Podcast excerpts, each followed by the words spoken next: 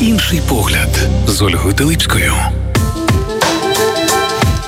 Друзі, як я анонсувала, я в цій годині не одна. До мене завітав заступник голови Львівської обласної військової адміністрації Олександр Кулепін. Вітаю вас! Вітаю вас! Ви нам зараз розкажете, що відбулося 6 лютого у Львівській обласній раді. Ну така загадкова в нас форма, але ми вже анонсували, і загалом це такою було предметом справді інформаційної події, тому що 18 закладів профтехосвіти е, пішли тепер під юрисдикцію області, і таким, скажімо, наріжним каменем, напевно, та стало те, що вісім з них це, зокрема, знаходяться вони на території самого Львова. Ми про це теж поговоримо. Загалом поговоримо і про розвиток професійно-технічної освіти, тому що це така урядова, я би сказала, програма з 19-го, якщо я не помиляюсь, року є система реформування, є певні відносини. От скажіть мені, будь ласка, так, от по-простому, щоб ми нашим слухачам пояснили, для чого це потрібно було робити. У нас відбуваються процеси децентралізації, і в межах тих процесів передаються різні речі з державного рівня на обласний чи на місцевий, тобто на обласні ради, обласні адміністрації чи на громади. І в межах цього процесу професійна освіта теж оця ланка освіти передається на обласний рівень бо держава вірить, що на обласному рівні ми формуємо обласне замовлення. Ми бачимо, які спеціалісти спеціалісти потрібні для ринку праці, угу. і ми маємо визначати це обласне замовлення, а також керувати тими закладами для потреб регіону або такого міжрегіонального рівня. Образно Львівщина може мати заклади, котрі готують спеціалістів для всієї західної України, а може і для всієї України, якщо ця спеціальність унікальна. Ну до речі, в час великої війни воно десь і е, для всієї України цей посил він і може спрацювати, тому що ми бачимо, що багато територій у нас і окупованих, і ми не знаємо, коли завершиться війна, і скільки нам прийдеться ще відновлювати, зокрема е, території, які загарбані, понищені російськими військовими. Тому тут дуже доцільно. Наскільки Львівщина, от Львівській обласній е, військовій адміністрації, Львівській облраді під силу теперішній е, цей крок. Ну нам дуже під силу. Ми проголосували на сесії обласної ради. Були певні нюанси, я б сказав. Е, були сумніви. В... У кого? А, Мені здається, було в багатьох фракцій певний сумнів саме через те, що частина тих закладів, котрі прийшли на обласний рівень, вони знаходяться в межах міста Львова. Uh-huh. І мені здається, що стратегія команди міста Львова в тому, що все, що на території, все має бути належати місту Львову, все має розпоряджатись команда міста Львова. Може там щось потім забудовуватись, не забудовуватись, кудись здаватись в оренду. Тут знаєте, оці тому, що 28 грудня відбулося засідання виконавчого комітету Львівської міськради, на якому виступав е, мер нашого міста Андрій Садовий. І от мене резонула оця фраза, що в разі передачі цих закладів, які знаходяться в межах нашого міста, в підпорядкуванні облради існує існує небезпека їхнього скорочення під приводом оптимізації та продажу їхніх майнових комплексів на аукціоні. Користуємося нагодою, розвінчайте або підкріпіть це твердження, бо воно звучить як звинувачення. Ну зараз е, взагалі таких думок нема, угу. але вони були ще за кілька днів до голосування облради. Ні, ну може в Андрія Івановича там свої якісь бачення, чи він щось бачить таке. Я такого взагалі угу. не бачу. Я зустрічався з командою міста Львова. Я їм я їх запевнив, кажу, що всі проекти, котрі е, розпочаті, будемо продовжувати. uh Що не буде ніякої проблеми в розвитку цієї ланки освіти в місті Львові. Навпаки, в нас іноді таке буває, коли заповненість закладів, котрі знаходяться далеко в області, вона скорочується через демографічні речі, uh кількість учнів десь скорочується, можливо, роль деяких закладів треба міняти. І цим, напевно, ми не дуже займалися там останні три роки, коли повністю перепрофільовували заклади. І в межах цього, можливо, навпаки, коли певні заклади в обласному центрі будуть підсилюватися. Тому я тут бачу тільки потенціал до розвитку і до того, що ми підсилимо цю ланку професій... ну, в межах всієї освіти, що професійна освіта буде більш популярна більше випускників шкіл чи випускників 9 класів будуть думати про професійну освіту, а не про вищу освіту. Так як вже і зараз ми відчуваємо брак кадрів саме професійної освіти. Uh-huh. Що вже говорити, коли буде перемога і буде відбудова? Ну точно не фінансисти, юристи будуть відбудовувати Україну. Та це будуть робити професіонали, котрі працюють десь руками, технологіями, е, засобами певними праці. Е, тому я вірю в розвиток.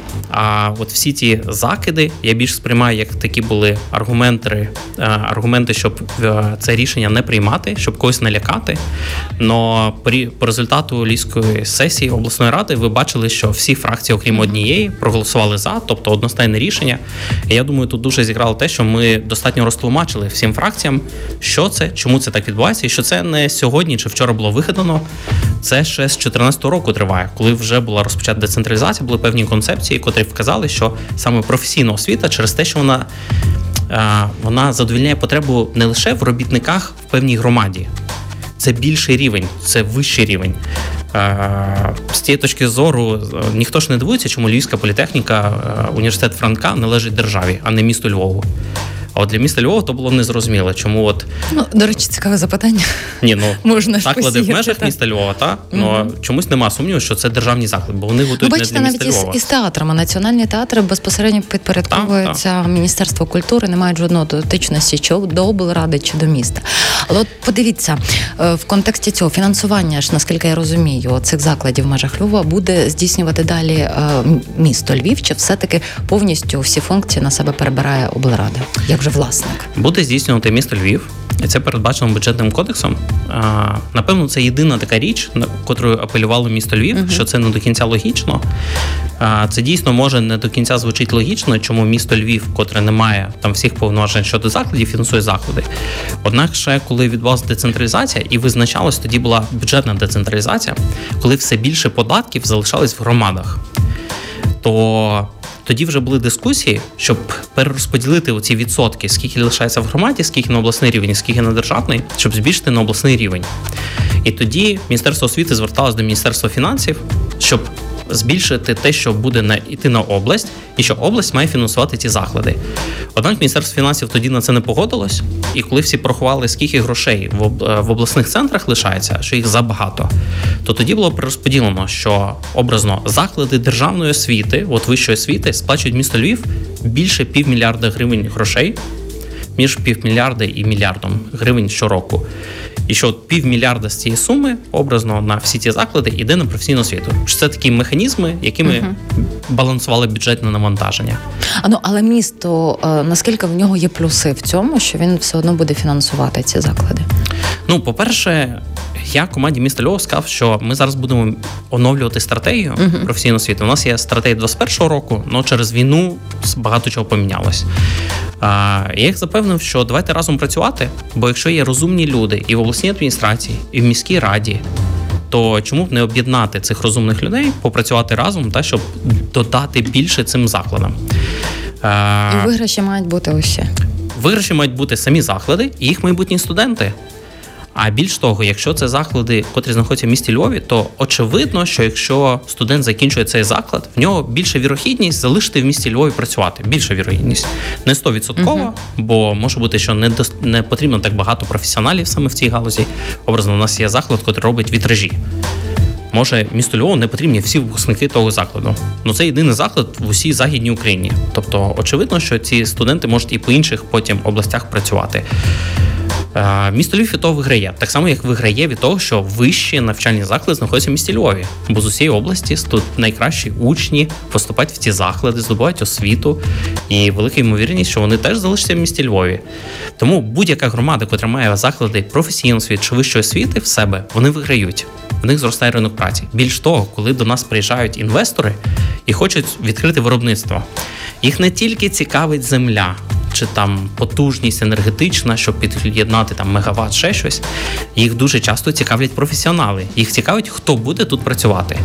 Тому, коли в громаді є оцей ринок праці, ринок створення нових професіоналів, вона виграє, бо до неї приземляється більше іноземних інвестицій. Тому, звісно, місто Львів багато в чому виграє. Я не розумію просто, чому тут з'явилася якась образа, якісь сварки, якісь зайві емоції. Коли можна взагалі було на це не витрачати ні час, ні енергію, а думати над розвитком і над такими правильними предметними речами, як це далі будувати. Ну насправді в медійному просторі так якось е, вибудувалося, ну, принаймні в тому, що я стежила, таке якби протистояння Львівської облради і мерії. Ну, зокрема, студенти, які будуть користуватися леокард, місто вже виграє, це вже один плюс. Ну, про втихочилище. Але подивіться, ви згадали про землю.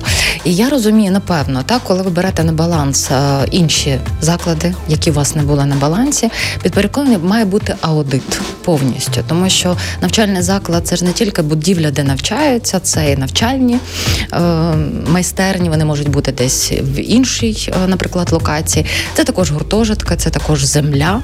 Е, часом так буває в нашій державі. На жаль, що десь щось може зникнути. Наскільки ви будете детально все це перевіряти? Ну, по-перше, заклади, котрі передаються з державної власності, mm-hmm. по них вже зроблений весь аудит, як ви кажете. Ага. Тобто їх передають в ідеальному стані. Зрозуміло. Вся земля узаконено. І ідея тут така, що коли відбувається передача з державної власності, нічого не має втратитись в процесі. Тобто ми впевнені, що ці заклади повністю безпечно переходять з однієї власності в іншу, і ніхто там не загубить ні квадратного метру землі чи нерухомості. По-друге, заклади сфери освіти дуже захищені. Ти не можеш просто так потім сказати, так, я цей заклад закриваю, тепер тут буде ТРЦ. Нам тут наводили певні приклади міста Дніпро. Міста Дніпра і Дніпропетровської області, mm-hmm. де трохи відбувся такий фінт, коли частину закладів передали місту. Но колеги з міністерства кажуть, що вже місто Дніпро шукає можливості, як по певних закладах відкрити ТРЦ. Всупереч цих норм заборони, котрі захищають ці заклади. Тобто ми бачимо, що дуже часто мотивація місцевих громад щось там собі отримати не в тому, щоб це розвивалось чи виконувало свою mm-hmm. функцію. Іноді мотивація дуже кепська. Тому в мене тут взагалі таких думок не було. Я коли цю чув ці аргументи, ну в мене було відчуття, що чи люди не розуміють, що це все захищено, чи люди щось собі думають, про що я навіть не думаю, що можна взяти і там щось інше там зробити чи відкрити. Заклади освіти працюють на заклади освіти. Може бути єди, лише єдине питання це коли заклад освіти одного рівня ти перетвориш на заклад освіти іншого рівня. Ну, наприклад, ти бачиш, що вузів у нас забагато, а от шкіл десь не вистачає. Тоді ти потенційно ти можеш майно вуза перепрофілювати, щоб там була школа. Таке допускається. Однак це теж потребує дуже детального аналізу. Чому так? Чому шкіл не вистачає? Їх не вистачає, бо громада не відкриває школи, чи е, громада дає можливість забудовникам забудувати цілий район, і забудовники мають відкрити школу, а вони то не роблять, і громада заплющує очі, і ніби не помічає, що забудовники не виконують своїх зобов'язань.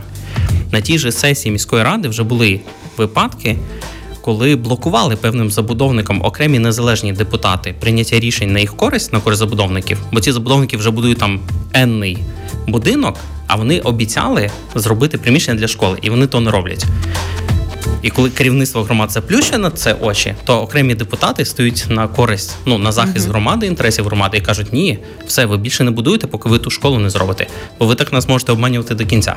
Ви напродаєте квартир, а потім всі ті молоді сім'ї, котрі заїдуть, їм не буде де навчатися. Ну, бачите, ви тут зараз так от і порушуєте це питання оптимізації, тому що теж такий, скажімо, поки що емоційні тільки бачила реакції лідерів думок е, з приводу того, що в Україні е, хочуть оптимізувати навіть навіть і вищі навчальні заклади. У нас їх забагато. Ну, наприклад, е, тут там трішки інакша, на мій погляд, ситуація, хоча теж борються, коли педагогічний університет Сковороди у Харкові, які повністю розбомбили, хочуть приєднати до Каразінського. Я не вдавалася в деталі в ці процеси, але те, що е, виступають проти цього, я не знаю наскільки ви фахівець в цьому чи можете коментувати, не можете. Ну, вища освіта завжди була прерогативом міністерства. Угу. Напевно, через те, що я освітою займаюся тільки там півтора місяці, е, бо тільки нещодавно ми перерозподілили навантаження серед заступників голови адміністрації, і я отримав освіту, то не можу тут ще дуже предметно угу. щось коментувати. Однак, в цілому, ця теза, що закладів вищої освіти забагато, вона десь за останній час багато обговорювалася. Так. Ну і це навіть порівнюють просто з європейським досвідом. Наприклад, здається, в Німеччині половина учнів іде в професійну освіту.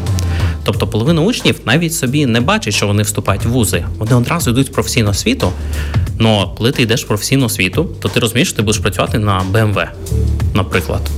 Ну, це вже престиж. Це престиж, так. І от наша задача, мені здається, в Україні так само зробити, щоб це стало престижно.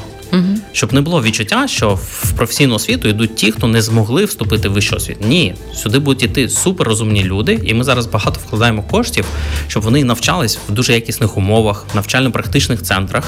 І я думаю, що ми в цьому році зробимо дуже такий вагомий стрибок вперед, коли ми ще долучимо бізнес до всього цього процесу щоб не тільки бізнес набирав собі кадри з професійної освіти, а коли бізнес і доєднювався до управління цими закладами, до стратегії цих закладів і до устаткування цих закладів, uh щоб не було такого, що ми вчимо в там в будівельному закладі фахівців працювати якимись не знаю інструментами, а потім вони приходять бізнес, а бізнес їм каже, так взагалі вже цим ніхто не працює, вже там напилюють це. А, І ми вже бачимо такі кейси. От ми останні відкривали навчально практичний центр. А, якраз в межах міста Львова в закладі вищого професійного училища будівельних та комп'ютерних технологій. І там був на відкритті теж представник від бізнесу, котрий дуже вірить в цей заклад. Ми його теж знаємо від адміністрації. Це такий класний соціальний підприємець, я б сказав, котрий і про себе дбає, і думає, як це все розвивати. І ми думали, що ми і далі будемо разом робити такі центри, бо вони можуть дати устаткування, вони десь іноді можуть дати своїх майстрів, котрі прийдуть в заклад і покажуть майстер-клас угу. безкоштовно, просто для того, щоб навчати студентів сучасним речам. І ми бачимо, що зараз, особливо через війну, звісно, війна принесла багато негативних для нас всіх наслідків. Однак для бізнесу війна зараз принесла таке розуміння, що молодь має дуже велику вагу. Бо ті, хто 20, 27 років, а може зараз буде і до 25 років, вони заброньовані, вони захищені. І тому, якщо ти береш собі на роботу 20-річний, 20-річного хлопця чи дівчину, котрі вже щось вміють, то вони стабільно з тобою пропрацюють 20, ще 5 років, до 25 будуть заброньовані. Тому бізнес дуже орієнтується зараз на молодь. Ну і плюс мені дуже подобається теза, що професійно-технічна освіта це такий а, потужний тил, особливо в час війни. Ну і повоєнні роки ми теж а, повинні прогнозувати. Я не знаю, яким чином є стратегії, які там експерти прогнозують, але маючи поряд такого сусіда, ми повинні десь передивитись парадигму. Загалом і передивляємося своєї держави. Невелика музична пауза, і загалом поговоримо про професійно-технічну освіту. Мені дуже боляче, що її так знецінюють. Наскільки там є і державна стратегія, і, зокрема, від вас стратегія. Не знаю, півтора місяці в освіті на вас звалилося дуже потужно. Друзі, залишайтеся з нами за три хвилини і кілька секунд. Ми продовжимо. Інший погляд з Ольгою Телипською. Друзі, я нагадую, що заступник голови Львівської обласної військової адміністрації Олександр Кулепін в мене в гостях. Ми поговорили в нашій першій частині розмови. Мені здається, ви детально розповіли. Чому взялися, зокрема, взяли під опіку 18 закладів професійно-технічної освіти. Це мова йде про училища, вісім з яких знаходяться на території нашого. Е, Дев'ять. Дев'ять. А я рахувала, в мене вийшло вісім. Бачите собі позначку. Дев'ять. Знаходяться на території нашого міста. І от якраз частині нашої розмови в другій хочу поговорити про е, чому так сталося в державі. Вже не хочеться розбиратись, бо мені здається, що це десь є ще якась парадигма такого радянського мислення, що нас знецінюється професійно-технічна освіта. Хоча, наприклад, от ці студії е, ми навіть коли спілкувалися з архітекторами, які реставрують, вони кажуть, дуже бракує направду спеціалістів, і в Україні таких фахових, як потрібно би було би зараз, нам немає. Потрібно навчатися в найближчій Польщі. Але насправді все, що створено руками, воно у світі має, наскільки я розумію, велику цінність. А у нас чомусь те, що створене руками, воно якось знецінюється. І, зокрема, якщо але це статистика правда 22-го року. Е, зокрема, ем, що під час війни це стало дуже актуально, і ось, наприклад, е, дуже потребується електромонтерів, операторів верстатів і установок, швачки, електрослюсарі. В час війни це дуже і дуже потужно. Крім того, якщо говорити про вищу освіту, то як правило, теж за статистикою центрів зайнятості найбільше безробітніми саме є люди з вищою освітою, які не мають при тому професійно-технічної освіти. Отож, перед вами стоять великі виклики. Мені здається, вони мають бути на державному рівні, і на обласному, на рівні громад, підвищити, зокрема, як ви назвали приклад БМВ та престижність професійно-технічних закладів освіти, і чи неминуче це з оптимізацією? Я рахую, що це не обов'язкова оптимізація. Може бути навпаки, що закладів професійної освіти буде ставати навіть більше. Угу. Бо потенціал по кількості людей, котрі можуть отримати професійну освіту, у нас ще ну, може бути вдвічі більший, ніж є на зараз. Стосовно роботи за професію, то після закладів професійної освіти наша статистика була, що 70% людей йдуть працювати за фахом. Це вже говорить само за себе, бо по вищій освіті немає такої кількості, котрі йдуть працювати за фахом. Ну, напевно, кожен, хто нас слухає зараз, може згадати свій факультет, де він вчився, і запитати, чи він працює за фахом, і потім наскільки скільки він знає друзів, хто працює за фахом. Я, Є таке, так. я думаю, буде меншість. Та. Е, в професійному світі навпаки, в них 70% працюють за фахом, а і то це не всі, бо 16% окремо йдуть ще на вищу освіту по професії цій же ж. Тобто вони можуть з професійної освіти переходити там ну, підвищувати вищ... свій рівень. Ну, переходити в вуз на профільну кафедру і ще сильніше та поглиблювати знання в цій професії. Таке теж є. І лише там меншість не можуть знайти себе після професійної освіти. Ну то буквально меншість настільки менше, ну там 5-10% лишається. Тобто це вже як похибка, то нормально. Тобто професійна освіта показує, що вона потрібна. А, Питання бренду. Я погоджуюсь. Там у нас чомусь так сформувалось, що бренд не дуже якісний. Я більше це пов'язую з тим, що пропонують працедавці. Бо коли ти робиш собі ремонт і хочеш знайти плиточника, то плиточник коштує, наприклад, там, я не знаю, ну я давно цим не займався, але колись це було там 10-11 доларів uh-huh. квадратний метр. І ти міг порахувати, що плиточник в день нормально собі заробляє. Но коли ми думаємо про слюсаря, здається, що це щось таке дешеве, ніби. Та? Чи ми не знаємо, де там наймають за дорого слюсарів. Ну насправді наймають. Бо навіть слюсарі є, котрі працюють по різних технологіях. Які плиточники? Є такі, що кладуть двохметрову плитку, а є котрі таку маленьку плитку. Це зовсім різні технології. Думаючи про відбудову країни, uh-huh. то взагалі слів нема, бо ну ясно, що країну будуть відбудовувати не бухгалтери та то очевидно. Но коли я спілкувався останній раз з міністерством, я якраз питав їх, чи в них є бачення, от як правильно а, націлювати регіональні стратегії, на який горизонт часу, на які речі. То національної стратегії по професійній освіті зараз немає, це трохи мінус. Однак. З директорату профільного міністерства мені сказали, що Олександр, та ви подивіться на ринок праці. У нас такий великий запит, що навіть можна не думати про відбудову, можна думати вже про сьогодення, бо бізнесу потрібні кадри. І я з цим погоджуюсь.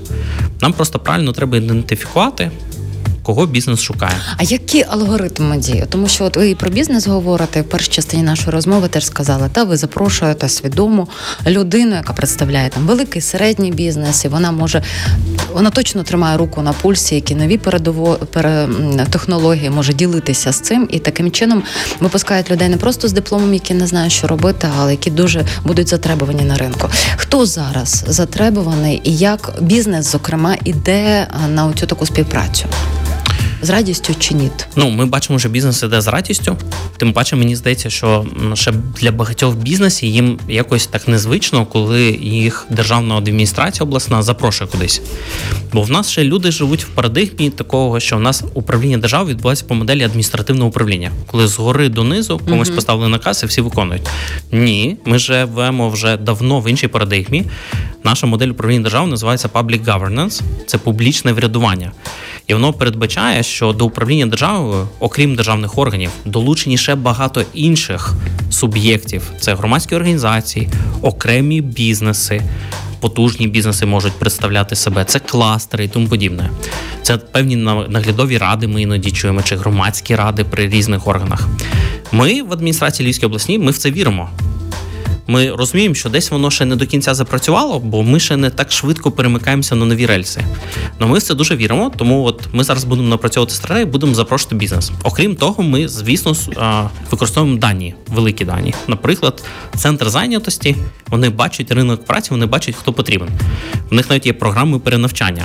І ми це часто пов'язуємо все між собою. Чим більше ти працюєш на державну таку гілку влади, тим більше ти бачиш оцих о, поєднань синергії між різними державними органами. Ми це плануємо застосовувати. А от розшифруйте оцей момент. Ну, от, наприклад, центр зайнятості має гранти, здається, до 25 тисяч гривень на перенавчання людей. Потенційно ми можемо використовувати якийсь заклад професійної освіти, котрий отримує ці гранти від центру зайнятості і перенавчає доросле населення на нові професії, котрі потрібні ринку. Ну ніби звучить логічно. Виходить, центр е, зайнятості виграє від того, що ця людина отримує роботу, їй не треба платити виплати. Тобто людина замість того, щоб отримати від держави, починає сплачувати податки. Бізнес виграє від того, що він зростає, він найняв якісного фахівця, а професійна освіта, вчителі, майстри, всі вони радіють, що вони когось навчили, і ця людина високо стає оплачуваною. Ну чи не високо оплачуваною, то вже хто як міряє. Ну будемо вірити, тому що е, ну робота будь-яка повинна оплачуватися достойно. Знаєте, ви те, що говорите? Ну окрім того, якщо ми говоримо, наприклад, про львівський регіон, е, то е, мешканці львівського регіону у нас є ще нові мешканці, люди зі статусом внутрішньо переміщені особи, і для них це мені здається дуже великий вихід. Ми це теж віримо. Та ми навіть я пам'ятаю, в минулому році запускали дія освіта, є такий Мгм. портал, і там з'явились ролики. Раніше то була дія цифрова освіта, там вчили цифровим навикам. Но після початку війни то перейменували з дія цифрова освіта в дія освіта, і там з'явилась купа роликів, де вчать таким роботам, як майстер-плиточник. І ми теж по центрам, де розміщуються внутрішньо переміщені особи, показували ці ролики, і хтось обрав для себе там діджитал маркетинг, як робити просування продукту в цифровій середі. А хтось обрав для себе міг подивитися ці ролики про майстра плиточника.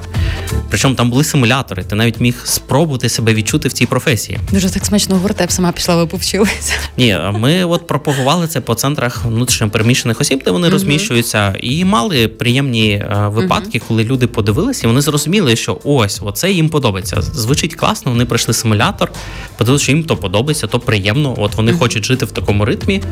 Бо десь робота потребує спілкування з іншими людьми, десь навпаки, там ти ні з ким не спілкуєшся, робиш свою роботу. Тобто кожен може відчути, як це, чи він інтроверт, чи екстраверт, тому подібне.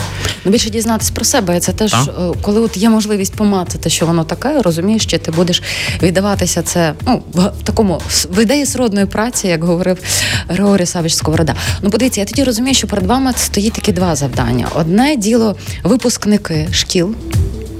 Яким запропонувати хорошу професію, яка їх і прогодує, е, і дасть е, можливість розвиватися в хорошій організації, працювати, і також доросле населення, яке через війну або загалом просто захотіло щось змінити, або через якісь інші обставини вирішило перепрофілюватися. Насправді так. Хоча по дорослому населенню якось от практика показує, що це ну не дуже ідеально працює. Угу. Може, через те, що у нас ментально чи культурно люди в старшому віці, ну там після, скажімо, 40, наприклад, вони не звикли. В нас немає цієї концепції, що ти в 40 років можеш піти в університет. За кордоном, коли ти вчишся, там з тобою в групі може бути 60-річна людина, котра теж вчиться і отримує від того насолоду. Ще йде з тобою на якийсь там е, вечірку, ще кудись, і, і вона відкрита, вона позитивна. В нас такого нема. На жаль, ну це частина що. культури. Давайте говорити поки Ну що. давайте казати поки що так, бо я рахую, що це насправді велика дуже радість круто. для всіх людей, і це інклюзія в суспільстві. Коли ти, наприклад, чимось займався, воно перестало бути актуальним, ти маєш перевчатись. За кордоном ми бачимо, коли люди міста міняють, переїжджають з одного міста в інше, бо там є робота. Та в нас, напевно, до того теж не звикли. Е, Можливо, це поміняється. Але ми зараз не бачимо дуже великого попиту серед дорослого населення на навчання. І я впевнений, що це культурна річ. Що якщо цю культуру якось спробувати поміняти, може нам вдасться, я не знаю. Ну а дивіться, загалом стратегія, навіть ну, якщо відокремитись від дорослого населення, хоча воно мені здається взаємопов'язано, все одно навіть підвищувати статус професійно-технічної освіти, що це престижно.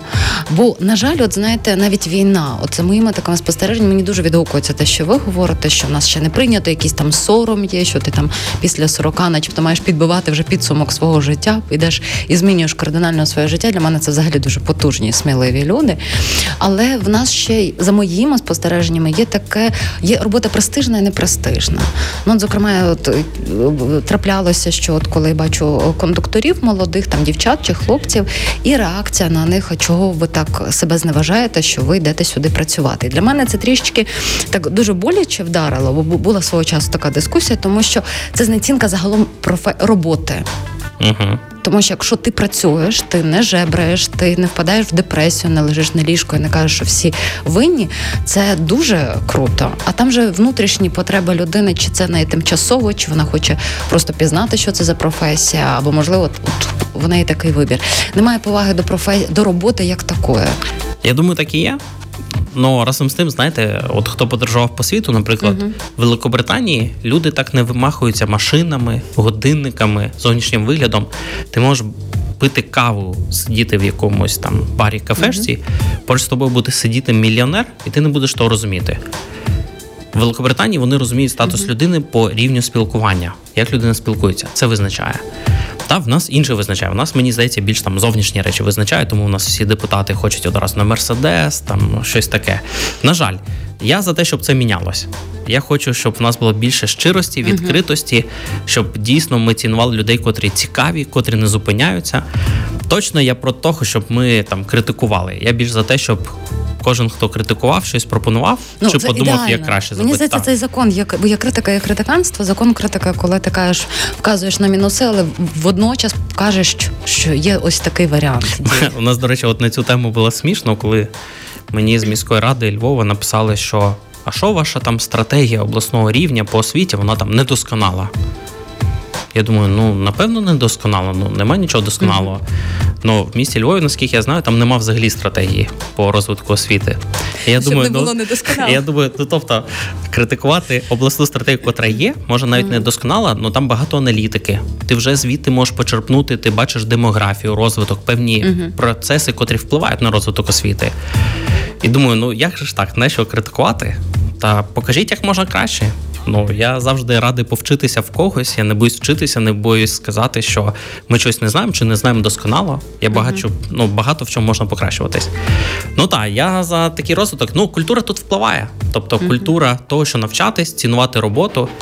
Я теж за те, щоб е, цінувати всіх, хто працює. Я коли сам працював в Штатах, е, ще будучи студентом, мені дуже подобалося, що багато молодих людей працювали в Старбаксах. І вони посміхались кожному відвідувачу. Uh-huh. Причому, що студенти працюють навіть в таких закладах в межах кампусу навчального університету, ну тобто навчального закладу. Uh-huh. І ти розумієш, що до них приходить інший студент з їх же ж групи потоку. І в них нема сорому, ой Боже, ти що тут касир чи там працюєш в магазині? Ні, є повага. Бо, значить, ти ще і працюєш, ти вже сам на себе заробляєш, а не просто тобі батьки дають, і ти на це живеш.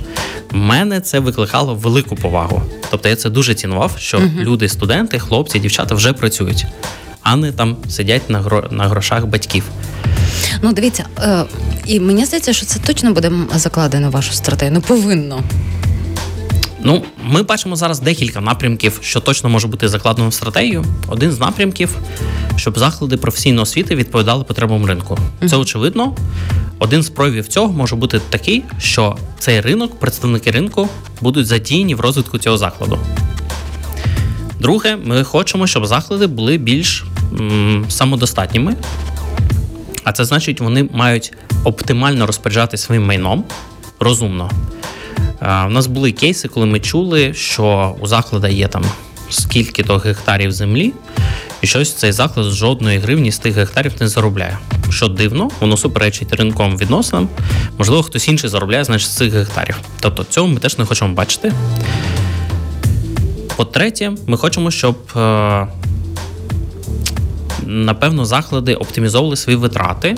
Ми зараз будемо аналізувати, наскільки вони енергоефективні, чи вони правильно е, оптимізують свою роботу, щоб не витрачати зайві кошти на речі, котрі не потрібні.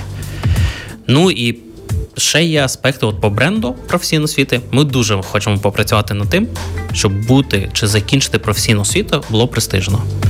Щоб щонайменше це було так само, як закінчити вищу освіту. Я сумніваюся, що нам ми зможемо зробити так, щоб закінчити професійно це було крутіше. Хоча тут ринок покаже. Бо якщо раптом в нас бухгалтери, фінансисти, економісти будуть заробляти менше, ніж окремі професії робітничі, це то... вас побажання чи пророкування? Ні, я не знаю. Знаєте, я вірю, що все може бути. Ну особливо, коли буде відбудова, угу. точно кожен той, хто вміє робити, не знаю, вікна, робити металоконструкції буде дуже потрібний ринку, і зазвичай, коли ринку щось дуже потрібно, воно починає коштувати дорожче.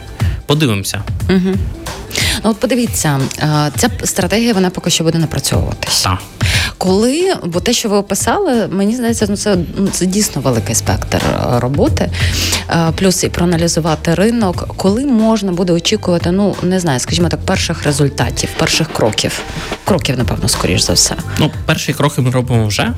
Навіть сьогодні я спілкувався з профільним департаментом і сказав, щоб вони підготували своє бачення по стратегії, uh-huh. щоб вони презентували.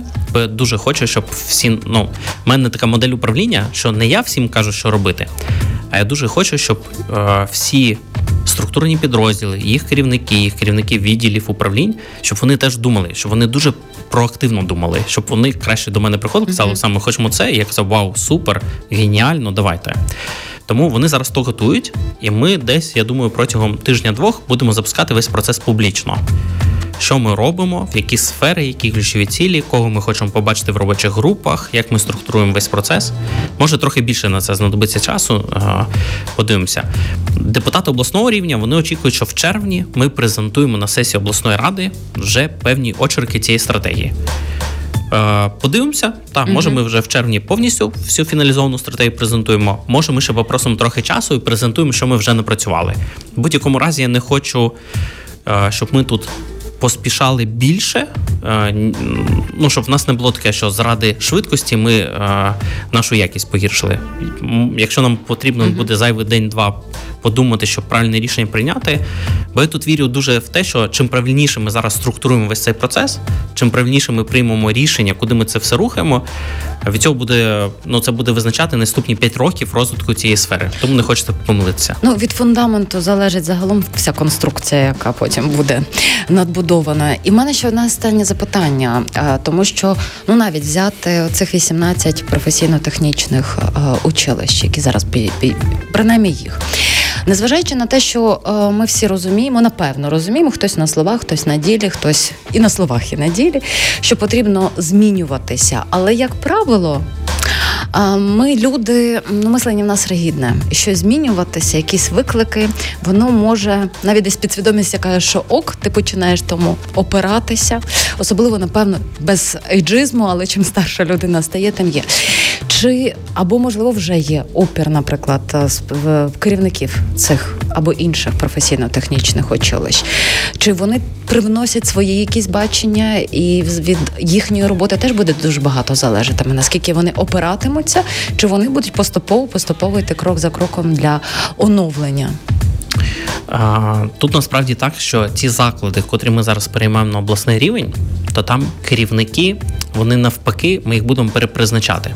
Тобто там міняється юридична особа, і це впливає на керівників. uh Вони не сильно чесно можуть опиратися, бо вон, по них буде конкурс.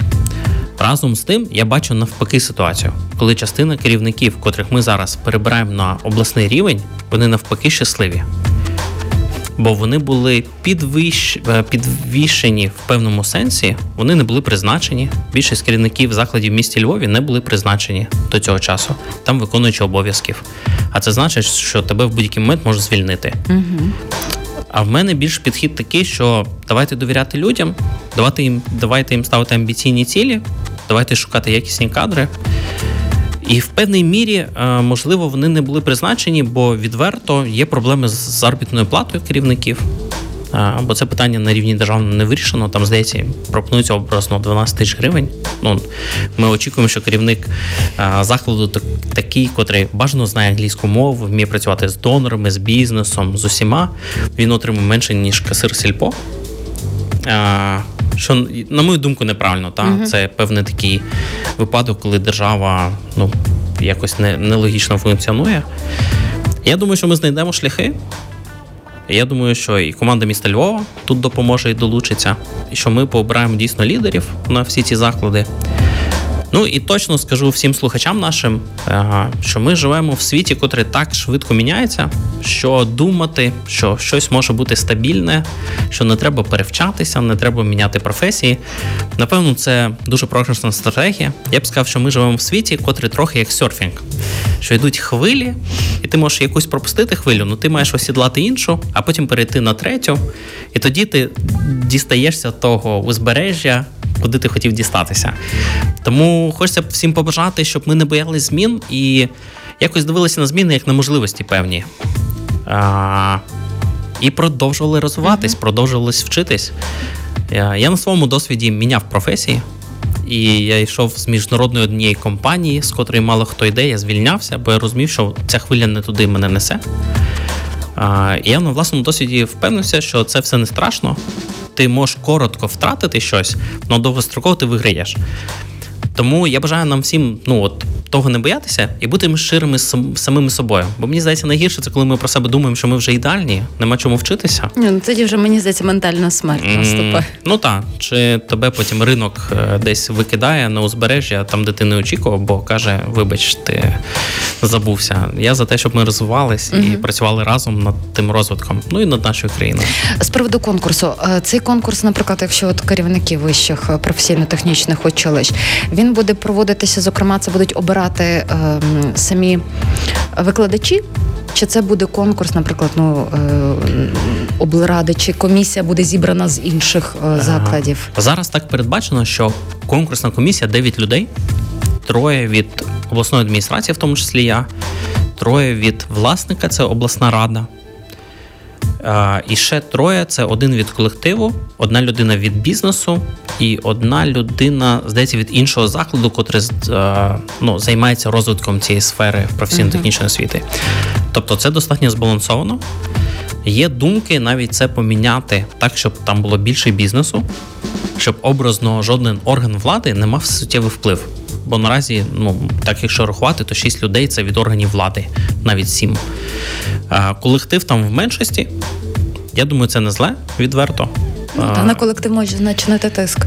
А, ну, чи це як, може призводити один з, один з негативів, коли сам колектив обирає, це в тому проявляється, коли людина вже обрана, вона потім боїться цей колектив штовхати до розвитку. Вона створює для колективу дуже комфортні умови, щоб її переобирали. Ну, до речі, ну, я з цього погляду ніколи так не дивилася. Ну це зупинює розвиток. Угу. Тобто такий лідер він боїться сказати колективу: ні, ви можете більше, ні, ви маєте навчатися, ні, я хочу, щоб ви знали англійську, там ще щось. Такий зазвичай лідер, котрий, котрого обирає колектив, він потім каже: Ні, ні, всі молодці, Стає всім дякую. Так, так, це трохи такий мінус. Ми не хочемо цього тут бачити.